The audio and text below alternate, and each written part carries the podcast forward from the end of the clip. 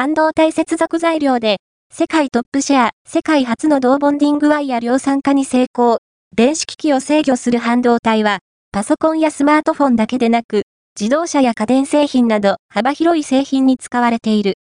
日鉄マイクロメタルは、半導体素子と基板を接続して電気信号を伝える金属の細い線、ボンディングワイヤの生産で、世界トップシェアの一角を占める。